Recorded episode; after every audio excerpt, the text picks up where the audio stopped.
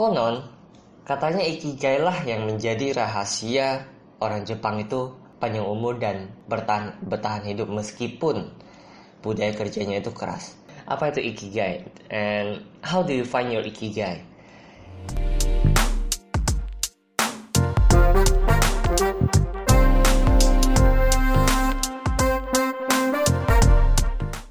Halo dengan saya Rambelinda, welcome back to Marketing Podcast Podcast yang saya dedikasikan untuk para pebisnis online di Indonesia. Pernah suatu ketika, saya berusaha keras untuk uh, mencari jawaban dari pertanyaan Something like uh, Apa sih tujuan hidup kita di dunia ini? Nah, ya, ya mungkin kedengarannya seperti sedang galau cari jati diri gitu ya. Atau ada yang menyebutnya uh, dengan istilah life quarter crisis okay? atau quarter life crisis, I don't know, atau apa pun istilahnya lah. Tapi saya yakin Anda pasti pernah uh, mengalaminya, ya, atau mungkin sedang mengalaminya. Oke, okay? akan ada, ada satu titik di mana kita itu sudah doing what we love, kemudian segi financial itu udah mencukupi, uh, tapi kita uh, kita itu tiba-tiba demotivasi gitu dan kita itu kehilangan arah, kehilangan tujuan. Ya. Tahu kenapa? Setelah saya cari tahu lewat baca buku, lewat uh, YouTube ya, research, uh, saya akhirnya menemukan jawabannya. Saya mencintai pekerjaan saya, I love what I'm doing ya. Uh, saya ahlinya, saya pakarnya. Saya mendapatkan income lumayan dari sana. Tapi saya tidak tahu untuk apa saya melakukannya ya dan saya tidak tahu kenapa orang lain membutuhkannya. Oke. Teman-teman mungkin pernah merasakan hal yang sama. Gaji udah oke okay, ya. Bos juga banyak cincong.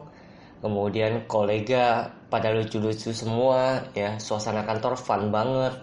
Kemudian uh, ya gitu tapi somehow merasa ada something yang missing gitu. Nah setelah saya tahu root cause-nya uh, itu ada di mission. Ternyata saya nggak punya mission. Saya mulai bertanya diri ke diri sendiri gitu. Untuk apa saya bikin konten edukasi uh, seputar marketing setiap hari? Okay. saya juga bertanya untuk apa saya nge, uh, nge sih gitu ya. Untuk apa saya membagikan apa yang sudah saya pelajari ke teman-teman di sini? Kemudian saya juga bertanya ya intinya untuk apa saya melakukan semua ini? Oke. okay? Nah, kalau murni hanya karena duit, duit, duit, ya harusnya saya tidak lagi terganggu dengan pertanyaan mengenai tujuan hidup lagi gitu. Pikir saya waktu itu. Hmm, gak munafik memang, ya mungkin pada awalnya motivasi kita memulai sesuatu itu adalah uang, ya. But trust me, kalau misalkan uang kita jadikan sebagai motivasi utama, itu tidak akan berlangsung lama. Ya itu itu nggak akan bertahan lama dalam NLP ada istilahnya itu chunk up, di mana kita melihat segala sesuatu itu dari level yang lebih tinggi, ya, a bigger purpose, a bigger, a bigger picture, ya. Uang itu nggak seharusnya menjadi misi kita, oke? Okay? Dan akhirnya uh, saya sadar yang membuat saya semangat setiap harinya untuk, untuk tetap persisten melakukan apa yang saya mulai. Itu adalah karena saya ingin anak-anak muda seperti saya yang bukan berasal dari tanda kutip background keluarga tajir melintir uh, dan juga introvert ya bisa punya hidup layak dari internet. Oke. Okay. Saya juga ingin membantu para pebisnis online, uh, pebisnis di Indonesia ter terutama UMKM ya untuk menemukan bisnis mereka itu secara online. Oke. Okay. Nah setelah saya aware dengan mission itu, setelah saya menyadari itu, saya pun jadi lebih happy gitu saya mengerjakan apa yang saya sukai, ngajar, coaching, sharing ya. Saya menyadari uh, saya itu punya keahlian di bidang marketing dan uh, beruntungnya saya dibayar untuk itu ya. Dan yang terakhir saya menyadari uh, misi hidup saya, oke. Okay? Nah, ternyata semua itu disebut dengan ikigai, ya. Awalnya saya nggak tahu tentang ikigai hingga suatu ketika saya uh, melihat instastory teman saya di Instagram ya shout out to Sejasari kalau kalau anda mendengarkan podcast saya ini. Sharing dia sharing tentang konsep ikigai. So apa itu ikigai ikigai? Ya apa itu ikigai? And how do you find your ikigai? Ikigai itu merupakan sebuah konsep yang katanya merupakan prinsip hidup uh, bahagia ala orang Jepang gitu ya. Kalau teman-teman ingin mempelajari Ikigai lebih lanjut, saya sarankan teman-teman baca bukunya uh, si penulis Ikigai itu sendiri, uh, Albert Lieberman dan Hector Gracia ya, yang berjudul Ikigai The Japanese Secret to a Long and a Happy Life. Nah, secara harfiah Ikigai itu terdiri dari dua kata ya yaitu iki yang berarti hidup dan gai yang berarti nilai. Diartikan langsung itu jadi nilai hidup ya. Nah menurut si Lieberman sendiri uh, di dalam bukunya tadi ya, ikigai itu berarti reason of living atau alasan hidup. Oke, okay? kalau anda mempelajari bahwa uh, budaya orang Jepang itu kan anda tahu ya mereka kerja itu dimulai dengan kondisi yang namanya itu sushi, jume Okay.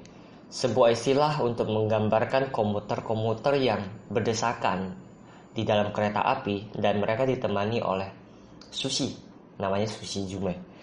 Nah, uh, budaya kerja di Jepang itu keras. Okay. Saya pernah ke sana melihat sendiri uh, tengah malam pun ya keretanya itu masih banyak yang beroperasi dan diisi oleh orang-orang yang berpakaian jas hitam. Oke, okay. baru pulang kerja ya.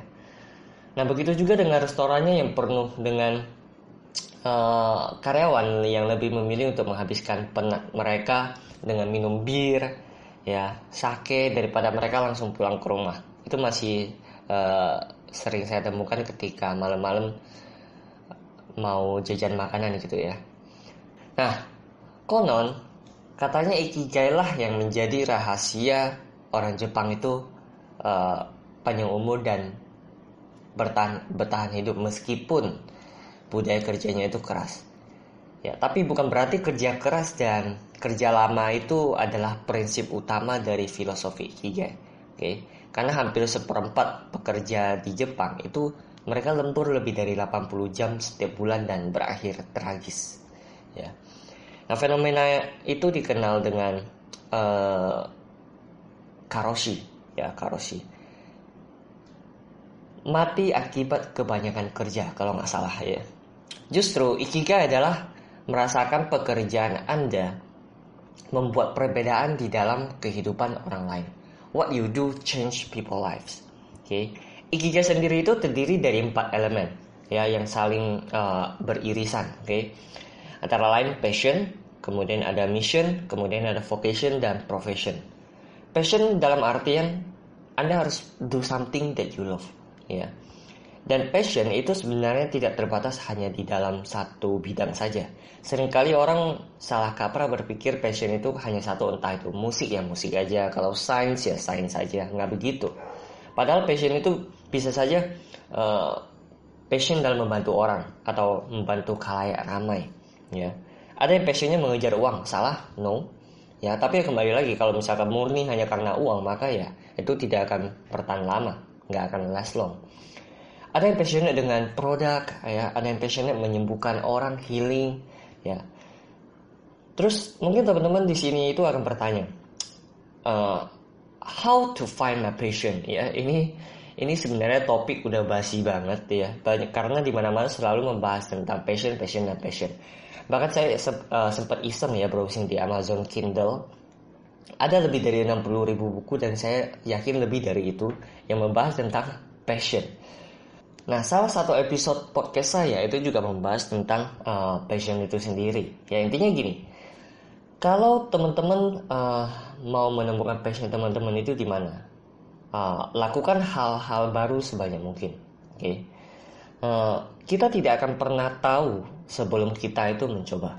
Jangan pernah mengatakan uh, anda itu tidak passionate dalam let's say menulis. Kalau Anda belum pernah menulis minimal 2000 kata berturut-turut selama sebulan. Oke. Okay? Jangan pernah mengatakan Anda itu tidak passion di musik kalau Anda belum pernah nyanyi, belum pernah main gitar, belum pernah main piano atau main drum. Jangan juga pernah mengatakan kalau Anda itu uh, gak passion di bisnis ya sebelum Anda itu mencoba untuk berbisnis. Try to do something out of your comfort zone try something new ya clarity comes from massive action kejelasan akan sesuatu itu datang dari tindakan yang masif ya. Teman-teman tidak bisa serta merta mengatakan nah, oke okay, fix gue mau jadi penulis ya. Gue mau jadi penulis novel passion gue di nulis tapi jangan kan nulis baca novel aja nggak pernah nggak bisa kayak gitu. It's not, gonna work oke? Okay? nah setelah passion tadi itu pertama passion ada mission ya. Mission itu berbicara tentang lakukan sesuatu yang berarti buat dunia oke seperti yang sudah saya ceritakan di awal podcast kalau kita melakukan sesuatu tanpa mission maka kita akan merasa hampa. Nah saya sendiri ya ogah banget hidup seperti itu. Melakukan rutinitas tanpa menyadari apa sih maksud uh, dari tujuan semua saya melakukan ini ya. Itu juga menjadi alasan saya tetap uh, memutuskan untuk resign dari pekerjaan saya 9 to 5 oke. Okay? saya memutuskan untuk do something uh, bigger okay? tapi tunggu uh, saya nggak bermaksud untuk menjelekkan yang kerja 9 to 5 no not at all ya saya hanyalah tipikal orang yang tidak suka dikekang. Oke, okay?